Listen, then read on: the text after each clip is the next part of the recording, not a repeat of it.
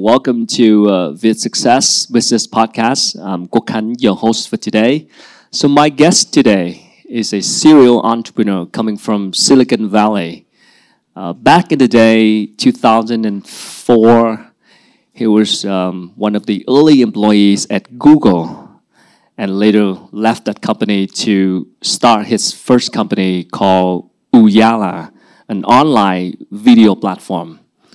And later, he sold that company for over four hundred million U S dollars and um, starting his next journey, which is starting a new company called Wizeline, uh, the company that have the office that we are here today in Vietnam. So Wizeline is a global product development company that helps uh, Fortune five hundred companies and scaling startups to solve their problems, their challenges in design and technology. Uh, with his leadership, the companies grew over two thousand employees in five countries around the world, um, raising sixty-two million U S dollars, and uh, developed solutions that reach hundreds of million users. He's also an active investor. He invested in over one hundred startups. So if you are a startup founder today, you could talk to him um, about some advices of raising capital. He got a B A from uh, Stanford University. So please join me to welcome founder and C E O Wizeline, Mister Bismarck Lepe. Thank you so much. Welcome. Have a seat. So welcome to Vietnam. How are you? I'm great.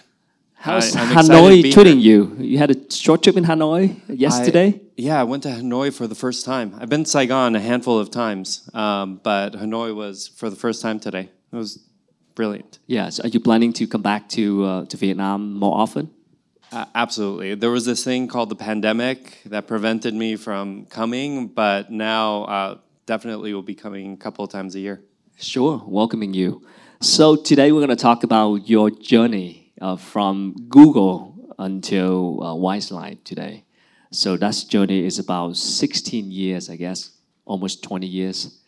Yeah, it was my uh, twenty-year uh, graduation anniversary last year. So wow. yeah, over twenty years. Over twenty years. So if you take a look back of the journey now in your mind right now, what are some of the keywords? What are some of the great milestones you have? If you can break it down into chapters, let's let's call it like a book. So that journey, twenty years, what are some of the major chapters? Um, I guess it starts before, right? My uh, my parents immigrated to the U S, uh, and they always cared about education. Uh, and so even though they didn't understand how the U S educational system worked, they said, you know, we'll work two, three, four jobs uh, to make sure that you have what you need to be able to um, get accepted and attend, you know, a top university. Uh, and so I arrived in the Silicon Valley to, to go to Stanford in ninety-eight. So that was when the dot-com bubble was happening. Um, and I was going to study medicine, but then I found startups and technology to be a lot more exciting. And so I would say that that was probably the first chapter, uh, just getting introduced to technology. And I worked at a lot of different startups, figured out how they worked, and then when I graduated, I was able to go to Google, um, and then that really changed the trajectory of my life. Let's talk about that chapter one. How how did you land a job at Google at that time? Um, it's funny. I'll start with how I almost how I shouldn't have gotten a job at Google. Uh, so right around the time that I was I started at Google, they were starting to automate the process of accepting uh, C Vs. And so I already had an offer letter. I had already been given the job, and my boss told me, uh, hey, submit your C V to this U R L, and uh, you just go through the process. So I did. And three hours later, I received an email saying, thank you for applying, but you've been rejected. And I'm like, uh, emailed my boss, um, do I still have a job? She's like, yeah, yeah, yeah, you're fine.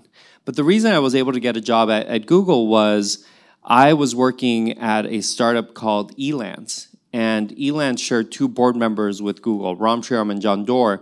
And when Google launched their advertising platform, they invited me to be one of their first customers. And so I got to know Google really well. And so when I graduated from college, the head of sales invited me to apply uh, to be uh, a, you know, someone in product to, to run the uh, the advertising platform. So four years at Google, what have you learned the most from that company? Well, uh, so while, when I was in what college... What did you do? What did you do at Google, and what have you learned the most? Uh, when I was in when I was in college, I was working at all these startups, um, but I was also trying to start my own company, and they all failed. Like all five of the startups failed, and uh, because I, I think as engineers, you think that you build it, you you build the product, and you assume that people are going to come, they're going to use it. But the reality is, to be a successful entrepreneur, you need to have, um, you need to learn to hire people. You need to learn how to sell. You need to learn how to market. You need to build products globally. So one of the one of the first things that I learned uh, when we launched a product was building a product in double byte. So you're able to not only support um, Western characters, but you're But you're able to support um, Eastern characters. You're able to support uh, right to left, uh, and so uh, it it just teaches you not only how to build a product, but also how to run a business. It seemed like you had a, a great time at that company, um, Google. But what inspired you to um, leave and start your first startup? So I had always tried to be an entrepreneur. Uh, when, like I said, when I uh, when I was in school, I tried to start companies, and so I was always thinking about, okay, what problems can I solve? Um, what is an interesting market for me to go into? And when in two thousand six, when uh, Google acquired YouTube, uh, we realized that there was a really interesting market in helping companies launch their own streaming services. Um, you know. You probably don't remember this, and it was probably more of a phenomenon in the U S, but when YouTube launched, it was a center of piracy. You could find everything on YouTube. You could find uh, every single movie. You could find every single T V show. You could find all the sporting events. And as a result, all the media companies who had the rights to this content wanted to sue YouTube. And so when Google acquired YouTube, uh, they immediately changed, you know, find and replace YouTube to Google on the lawsuit. And um, they, you know, Viacom had a billion dollar lawsuit. But what was interesting is for all of those executives that were saying that they wanted to sue Google, we were having private meetings with them about how to build their own streaming service. Um, and how they could leverage YouTube as a promotion marketing channel. And so we realized that there was an opportunity to help companies launch their own streaming service. And so I left with a good friend and uh, my brother, who was also working at Google at the time, uh, to launch Ooyala. So Ooyala is an online video platform? Yeah, that can it help. was. Yeah. It was. But you said that before that, you tried to start your own business many, many times, and you had failures. Yeah. But what did you do differently with Ooyala? So I think first and foremost, uh, you know, having joined uh, Google when I did, I was able to get pre-I P O shares. And so having the stock options, and when Google went public in two thousand four, I had I had some capital. Um, and I know Kanye is not that popular now, but he, you know, in one of his songs where he says, "Wait until I get my money right, then you can't tell me nothing right." Um, and so having having a little bit of capital allowed me to have the confidence to to take the leap and to start my own company. Um, so that I think that's first and foremost. And then I also had a, a, a great group group of co-founders that could start the company with me. Um, So Sean Knapp, I had known for over ten years. Uh, we went to school together at Stanford. My brother, who's seven years younger, I had an entire history of knowing who he was and how he worked. Um, And so we we had similar value systems and similar virtues, which I think is incredibly important when you're when you're starting a company. Then after that, it was you had more of a network to raise capital, and you had more of a network to have both customers and partners. So money is not a problem at that time. You had some capital. But then when you started Ooyala, how did you know that this product have a like a product market fit at that time? Uh, so we had an idea that the market, right? Like as an investor, the first thing that you care about is the group of people that are starting the business, right? Like you care that it's a group of people that are honest, that they're hardworking, and more importantly, that they have a certain perspective and understanding of a market opportunity. And so given that we had come out of Google, we had a, a good understanding of the advertising world.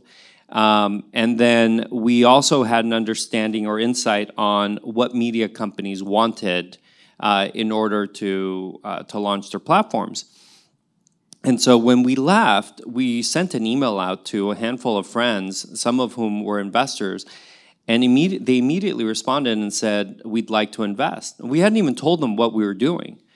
Uh, and so that initial capital raise was relatively easy. Um, and that's why, you know, especially people who are younger in their careers, I tell them, you know, you need to think about yourself as a brand.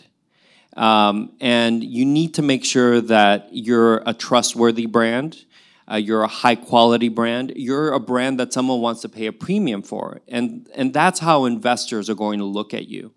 And so when we left Google, we were associated with Google. We had done really good work. We were hardworking. And so it was relatively easy to raise that initial tranche of, of capital. Um, and then from a product market fit standpoint, as the day we left, uh, we we found this office space that was very close to Google. Uh, it was, I, I think, probably the only office space that Google didn't own within the within the radius of the campus, which was really nice because we would still go back to campus and get the free food. Uh, we'd, we kept our badges and like, oh, the badge isn't working. And we'd walk in and, and get free food. Um, but from the day we left Google, we stayed in the office for thirty-five days. We didn't leave the office. That we slept there, we ate there, we showered. Um, and on a weekly basis, we would iterate on the platform, Uh, show it to prospective customers, um, and within thirty-five days, we had a product that we were taking to market. And so from a product market fit standpoint, we were pretty confident that we had something that could hunt. Uh, so how did you grow uh, Ooyala? Because you you'd be able to sold it for uh, four hundred million U S dollars. But how did you grow the company that fast? Uh, so we started in two thousand seven. We sold it in twenty fourteen. Um, And we survived the economic downturn of two thousand eight, two thousand nine, which was uh, an interesting time. Uh, I always say that arrogance, ignorance, and confidence are very closely aligned. Um, I think when you're young and inexperienced, uh, most of it is arrogance. And having come out of Google, we were a little arrogant. And so I still remember in, uh, right after we raised our first institutional round, I was interviewed by the Wall Street Journal, and I said, you know, we're going to be bigger than Google. We obviously never became bigger than Google. Uh, but it was the ignorance, I think, of, of being able to go and compete against a lot of these other com- companies um, that I, I think eventually allowed us to build up the confidence that we could we could be bigger, better. Um, but it took some time. Like I said, we... Right after we left Google, we were able to raise one point five million dollars. Uh, we worked incredibly hard to get a product in market very quickly. Eight months after we started the company, uh, so January two thousand eight, we raised an eight point five million dollars round, uh, and we started to staff up sales, marketing, product, engineering, but the company wasn't profitable. And so when um, the economic downturn hit, October of two thousand eight, Uh, it, our investors came to me and said, hey, we need to get a new C E O who has navigated these waters. I'm like, okay, well, you're the experienced one. And so I went out and interviewed, and we just couldn't find anybody who was who was very good. I mean, the company wasn't that interesting then. In two thousand eight, we generated three hundred thousand dollars in revenue. Uh, in two thousand nine, we did three million dollars in revenue. So the company, obviously, year over year was doing well. Um, and so I told the investors no, and they were upset. They didn't speak to me for a couple of months. Um, but month over month, the company kept growing from a revenue standpoint. Uh, but by a, April of two thousand nine, uh, it was obvious that we needed to go out and raise capital. Uh, and so we were selling, we were hiring. Um, in theory, we could have fired a lot of people and not needed to raise more capital, but we thought that the opportunity of building a bigger business was worth raising, diluting. Uh, but it was hard. We ended up pitching one hundred seventy-three venture capital funds in that round, uh, and we received one hundred seventy-two no's, and it was the one hundred seventieth pitch that ended up saving the company. So by October of, of two thousand nine, I, I still remember it was October third of two thousand nine, uh, the money was wired into the bank, uh, which ended up saving the company. We were within three days of running out of capital. Not only had we run out of all the venture capital that we had raised, we had taken three million dollars, a three million dollars loan. We had also burned through that. So it was, it was a little scary. What do you think were the reason that helped you uh, raise that money? After a lot of no from the investor. Yeah, so like I said, initially the investors asked me to uh, to go out and find a new C E O, um, as they used to say. Even though I, I, you know, by that time I was twenty-eight years old. It's not like twenty-eight, you're young, but uh, they, you know, they wanted a gray hair. They wanted an adult in the in the room. And uh, so I ended up hiring this person uh, who had been a public company C E O, was really well respected. Um, I even, I'm like, I want to hire someone that looks the part of, of a C E O. So, you know, the guy was tall, Caucasian. He looked like he looked like he belonged on the cover of a, a business magazine. Um Which is dumb, and now I'm like, why was I even caring or thinking about that? But yeah, you know, I said, if if this is going to be the C E O that's going to help us take the company public, well, he should look the part. Um, and so having him in the room, even though he didn't come from the industry, even though he wasn't a technologist, even though he hadn't been at the company very long, that was enough to increase the confidence that we could make the company successful. And that that was, I think, really the only difference. Also, the farther you got away from the economic downturn, the easier it was to raise capital. Like, there was more liquidity in the market. So that's how you overcame the crisis in two thousand nine. That's right. That's right. Um, I'm going to ask this question because we have a lot of tech people in here. Um, what is the role of technology factor in Ooyala success? Um, we had incredible engineers.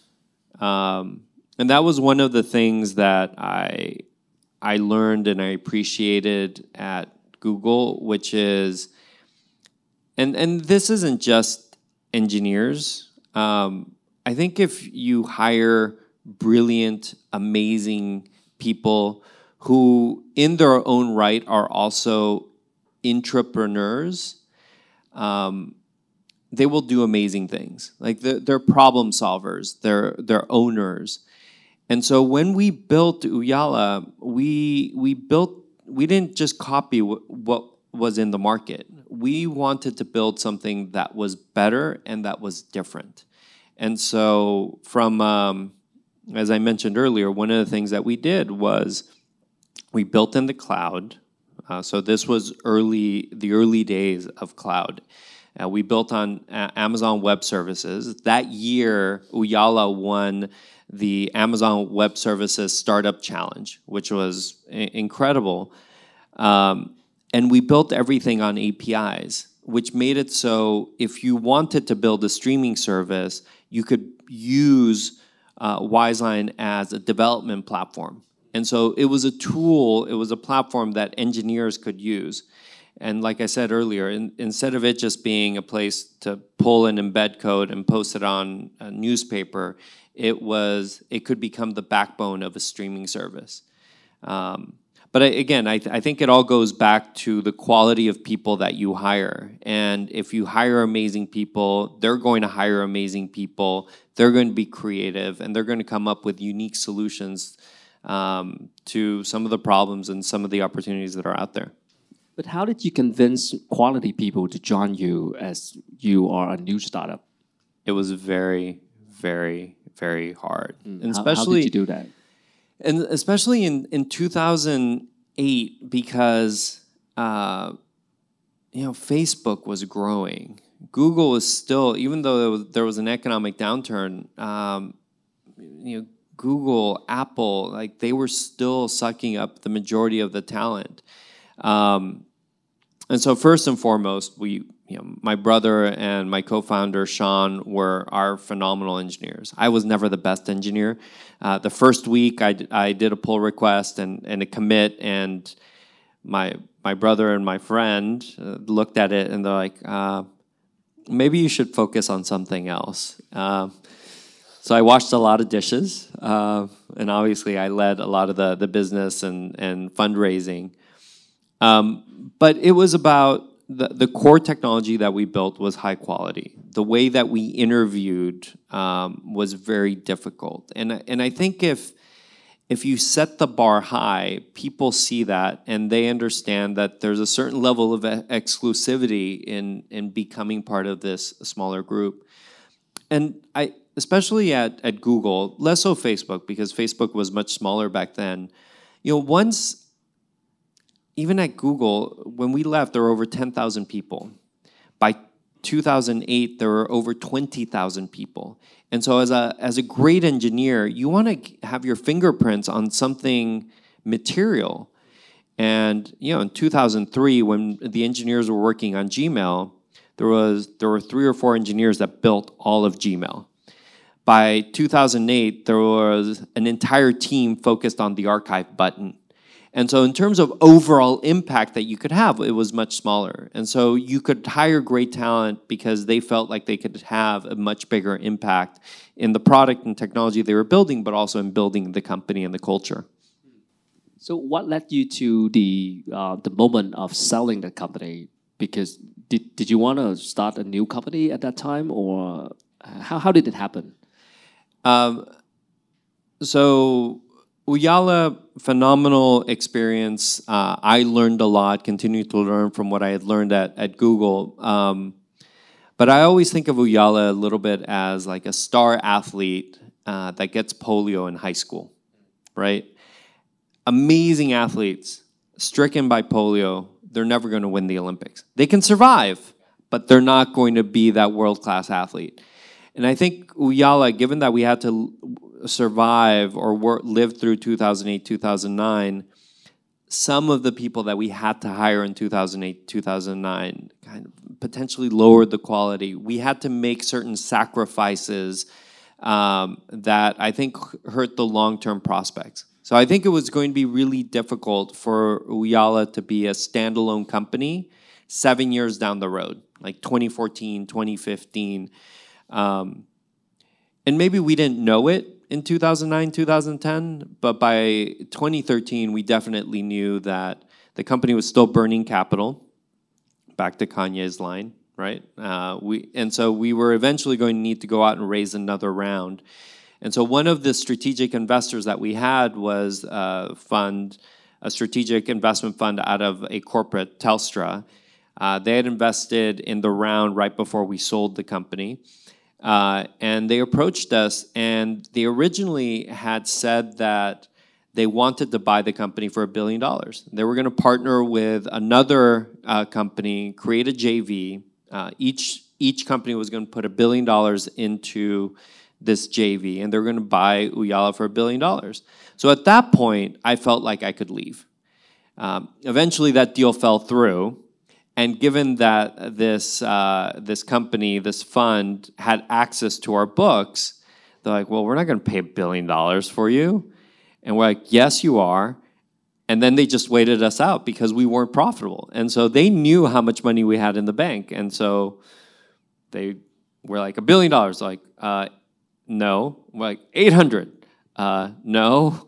And eventually what we ended up doing was we created a, a competitive situation. Um, having been at Google, we had a great network. Marissa Mayer, uh, who had run product and had run a lot of the consumer products uh, at Google, was the C E O of Yahoo at the time. And we reached out and uh, we're like, hey, we know that you need a new video platform. Uh, we're running a competitive process. Are you interested? And so they put in a competitive bid, which forced Telstra to finally say yes on a price, and we were able to get the deal done. Let's close the chapter on Ooyala. So if you take a look at the chapter Ooyala, and you know you sold it for four hundred million dollars, what are some of the key lessons that you have learned from you, Ooyala? Um, I, I think one of the, the most important lessons is build a really good team around you. Um, And and don't be afraid of of asking for help.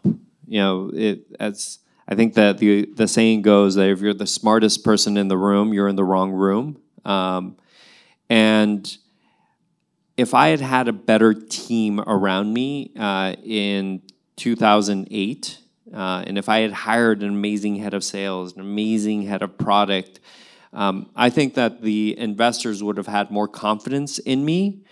Uh, to not approach me and say, hey, I think we need a, a different C E O. And and I think the same thing is true for the new investors. If they had seen that there was a, a, a full executive team that understood how to operate, um, I think it would have been less likely for them to really push to to bring in um, a new C E O, or or maybe it only would have been twenty no's to get to the to get to the yes, because the business was was going really, really well. Um, And as as founder, how, how many here are starting companies? Founders, yeah. It's very lonely to be a founder C E O. And um, again, the assumption is that you should have all the answers. But with social networks and business platforms that are out there, uh, you should always be willing to reach out and connect to someone who may have already, you know, gone through the problems that you're facing. And reach out to them and talk to them and re- and say and send them an email and say, hey, this is the situation that I'm facing. Can you give me five, ten, fifteen minutes? Um, because you don't have to solve it uh, by yourself, and you don't have to make this journey be a solo journey. So I would say that that's probably the, the biggest learning. Uh, there are a lot of other learnings around go-to-market, around infrastructure, about product roadmaps, Um, things that we learned around setting up development teams outside of the Silicon Valley. There are a lot of learnings there.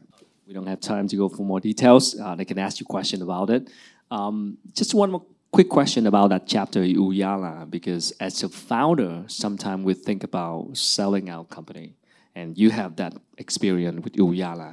Um, what would be your advice for the founder when they kind of have a hard time making the decisions? Uh, when to sell the company, how to sell the company, and what happened with the original idea and want to they wanted to move to the next level?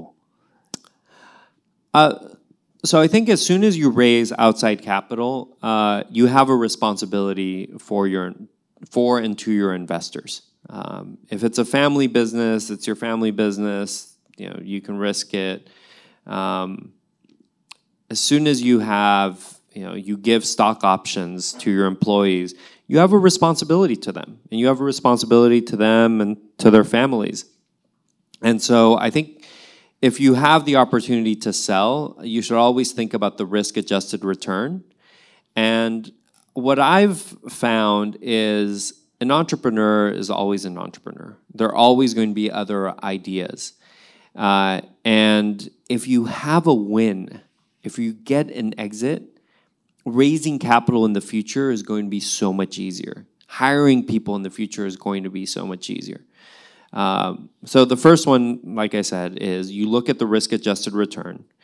Uh, if someone's willing to pay you ten x your revenue when the market is basically paying four x, then that's probably a good return. If you think you can build the next Google, if you think you can build the next Uber, um, if you think you can build the next Grab, because Uber doesn't work here, I found out. Um, you, uh, I think you go for it.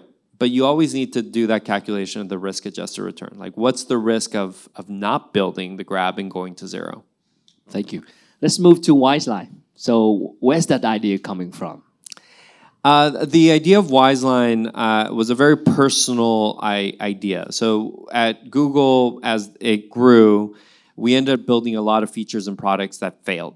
Um, and I think if you look at the software industry, between sixty and ninety percent of software development goes into features that aren't used, aren't sold, are never completed. Um, again, Google figured out a legal way to print money, so it didn't really matter. Uh, at Ooyala, it destroyed the culture, uh, where in the early days, I think we had a lot of people that had a similar mindset, similar background. We could make decisions really quickly. We could experiment and iterate really quickly. In two thousand eight, two thousand nine, we started bringing in people with a, a different perspective and different background, um, a lot more enterprisey, going into resellers, building features that was for one reseller as opposed to really building for, for the market. Um, it slowed down decision-making, and obviously, uh, you know, it turned out that we ended up building a lot of features that people didn't use or didn't want. An individual customer may have said that they wanted it to close a deal, but they never ended up using it. And so the original idea was to build a platform that would algorithmically help product teams remove opinion. You know, we used to say, let the data set you free. And the name Wizeline is wisdom of crowds and line, above and below the line. The things that you should invest in and the things that you shouldn't invest in, just based on all these factors.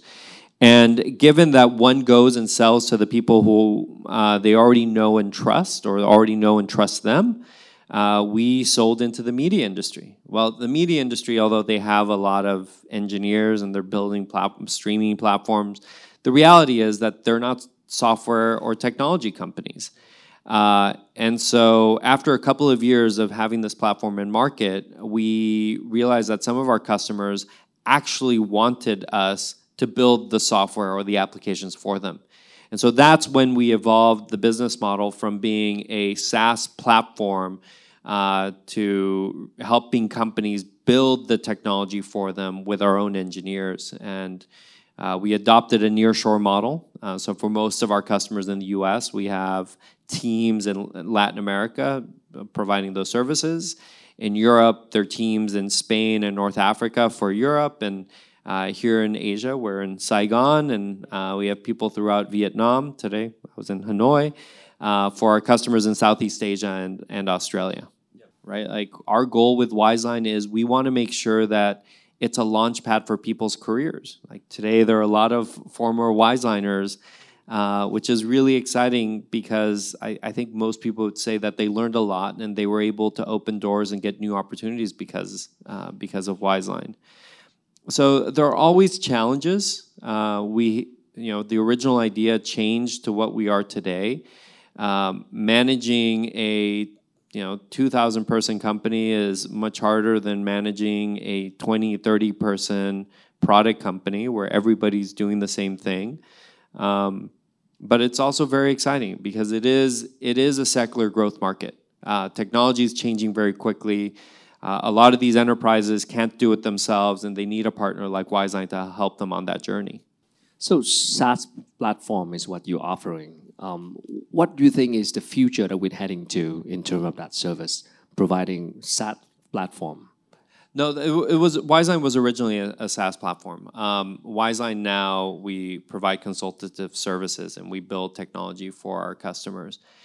Um, Like I said, technology is constantly changing, and uh, companies need to evolve, or else they're going to be left behind. And so we've seen we've seen a lot of changes in technology. Obviously, uh, I think one of the bigger ones was the the launch of the iPhone and then Android, and there were companies that embraced it and thrived, and there were companies that Uh, weren't able to uh, and ended up failing.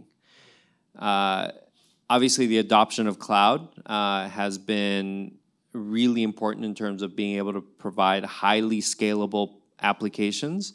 And if you're in the cloud, you can also build out data lakes and provide more personalized applications, which is also really key. But I think one of the, the more transformative uh, changes that's going to happen, um, kind of that intersection of enterprises and businesses and, and technology, is everything that's happening with machine learning and A I, and, and specifically generative A I. And there's that quote that, you know, nothing happens for decades, and then decades happen in weeks. And I feel with like the launch of ChatGPT, even though there were already a lot of uh, applications using generative A I, I think it really uh, awakened everybody to, all right, this is going to make businesses and companies way more efficient. Uh, and there are a lot of opportunities to completely transform the way that things are done. Everybody's so focused on ChatGPT that they're not really thinking about the efficiencies that could come in pointing generative A I into all functions of a, of a business, right? The finance department that has fifty people, potentially with some of these generative A I tools, you could do all of that work with five people. Um, marketing departments, I think, are going to be completely transformed. And, you know, Microsoft has this new generative A I uh, tool called Copilot um, that I think is also going to make engineers more efficient. Uh, and so I, I really, I really do think that this is probably as transformative as when electricity was brought into factories and office buildings. Um, and in some cases, I think we are going to see kind of that that. transition from white-collar jobs, professional engineering jobs, to blue-collar uh, implementers? I mean, there's a tons of A I tools out there, even before ChatGPT. But out of, out of a sudden, G P T came out, and people, you know, get some noise about it. Well, I mean, how, why, and what does it mean for the business world and the technology world in the future? I think it made it really tangible for, for people to be able to experiment with. I mean, the reality is Google and Facebook have had tools that have had similar results. Um, even Microsoft had A I tools that provided similar results. But it was, it was the fact that OpenAI was able to release this tool to the public in a way that everybody could play with it. Um, You know, if we if we look at some of the, the other technologies that have been on this hype cycle over the last couple of years, uh, like crypto, like it's or blockchain, it was really difficult for uh, for the public, for individuals to really see the power. Uh, and so I think that this has now awakened the public. You know, uh, C- CEOs at a company kind of like hear about things, they watch financial news, and they kind of know that it's on the horizon, but they don't. They can't really touch it without having someone on their product or technology team say, like, bring it, show it to me. And this put it in the hands of everybody. So for a tech person, for an engineer, um, what does A I mean for them in the future when they look at the future of work? I, I think... one is going to be able to do a lot more. You know, when we think about our business, um, just like des- designing a uh, dog walking app, like now you have now you have the ability uh, with some of these tools to describe that you want to build. Thank you. You want to build a dog walking app that for iOS that has a grid of like four by four by nine. And it'll generate that initial set of code and design that you can then just smooth out and make it better and, and faster. Um, and so I think that that's going to be, you know, Steve Jobs used to say that the computer was like the bicycle for the brain. And I, I think A I is going to be that companion that's going to help the entire technology industry just do more with the investments that they have. So what's up with the saying that people uh, say that um, A I will replace humans' job? What is your thought on that? I think it is going to replace a lot of human jobs. Um, and every every time that there's been these changes, there have been new jobs uh, that have been created. And so I think that there is an opportunity for, for people to change the way that they do things. Um, But over time, I think everybody can see that more and more jobs are going to be replaced by A I. Um, and so the question is, if the world is a lot more productive, right? If A I is deflationary and everything just becomes less expensive, what are we going to be able to do with all that extra time, right? Um, if we think about it, the last fifty or sixty years, just the general push, um, at least in the U S, like most families are dual income.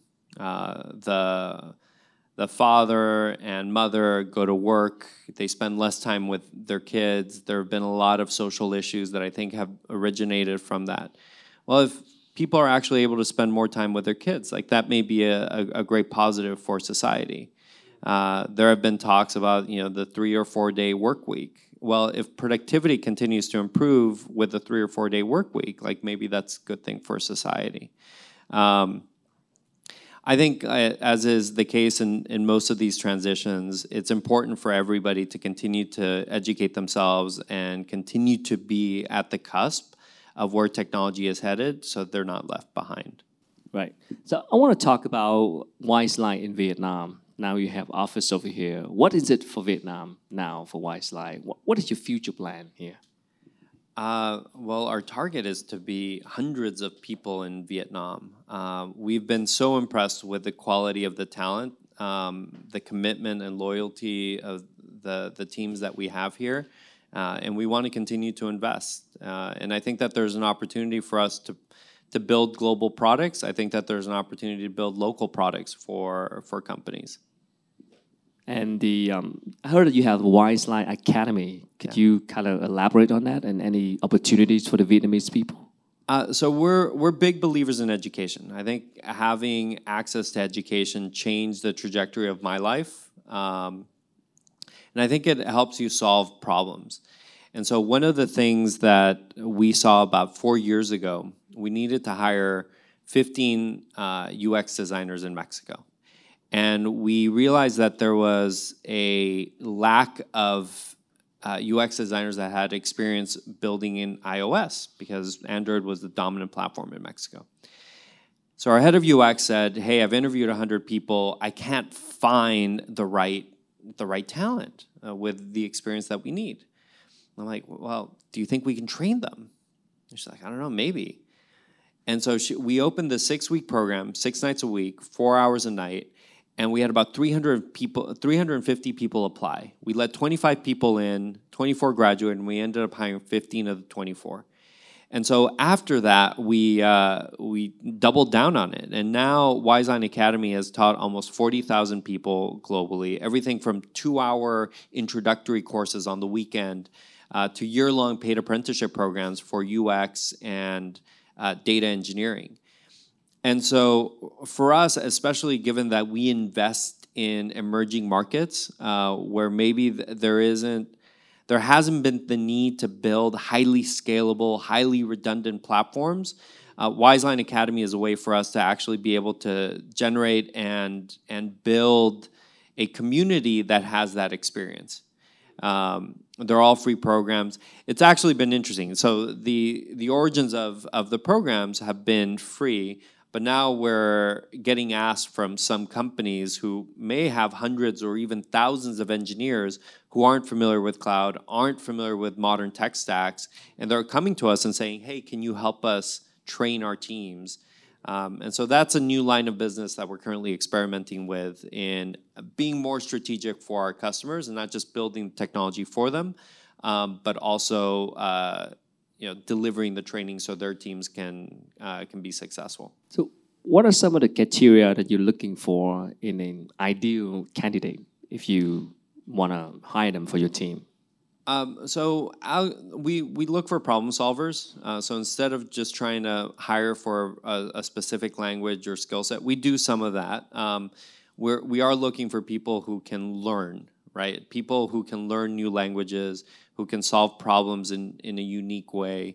Um, one of the, the questions, and I don't I don't get to interview as much as I used to, uh, but in the early days of Ooyala and the early days of Wizeline, one of my favorite questions to ask is, uh, if I gave you ten million dollars, what company would you start? What problem would you go and solve? And it's really interesting to see, you know, now with many years of, of experience and data, the, the people who respond immediately and have have an answer, um, some, you know, more often than not tend to be the, the best employees, because they're always thinking about problem solving. They're always thinking about what what could I build to go and solve this big, big problem. Um, and many times uh, they they end up spending some time with you. So at Ooyala, I'll give you the an example. So Ooyala, we probably had about six hundred fifty people walk through our doors during, like when we sold the company, we were about four hundred people, but with attrition over, over all those seven years, about six hundred fifty people. We ended up having fifty-four people leave to start twenty companies.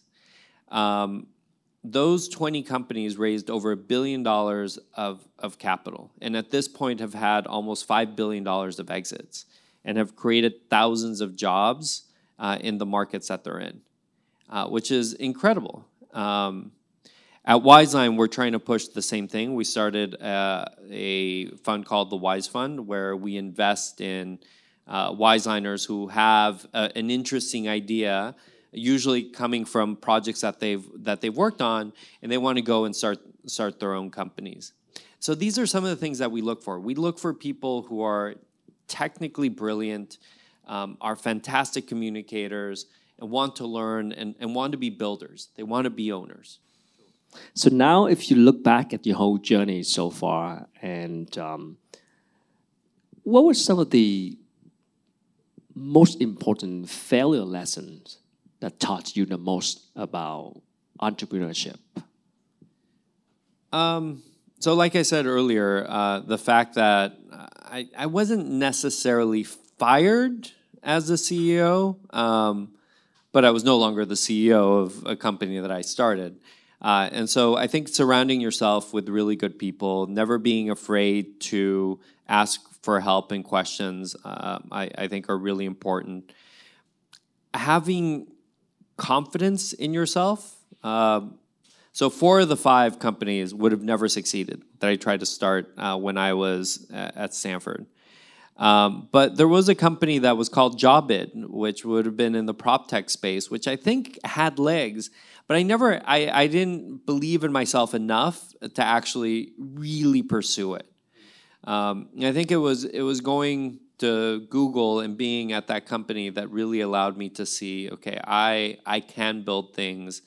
Um, I have the confidence to be to be able to do it. But there there are so many so many learnings. Um, I think staying humble. I think always wanting to learn. I I think being appreciative of the people around you, um, having a commitment to the people that decide to sign up on your crazy journey. Um, I think all of those things matter, because at the end of the day, you're dealing with people, right? And if you are, if you have the best interests and the best intentions in mind of the people around you, uh, be it your employees or your customers, uh, you build relationships, and those relationships will go with you. And in your next startup, they'll become employees, they'll be customers, they'll become investors.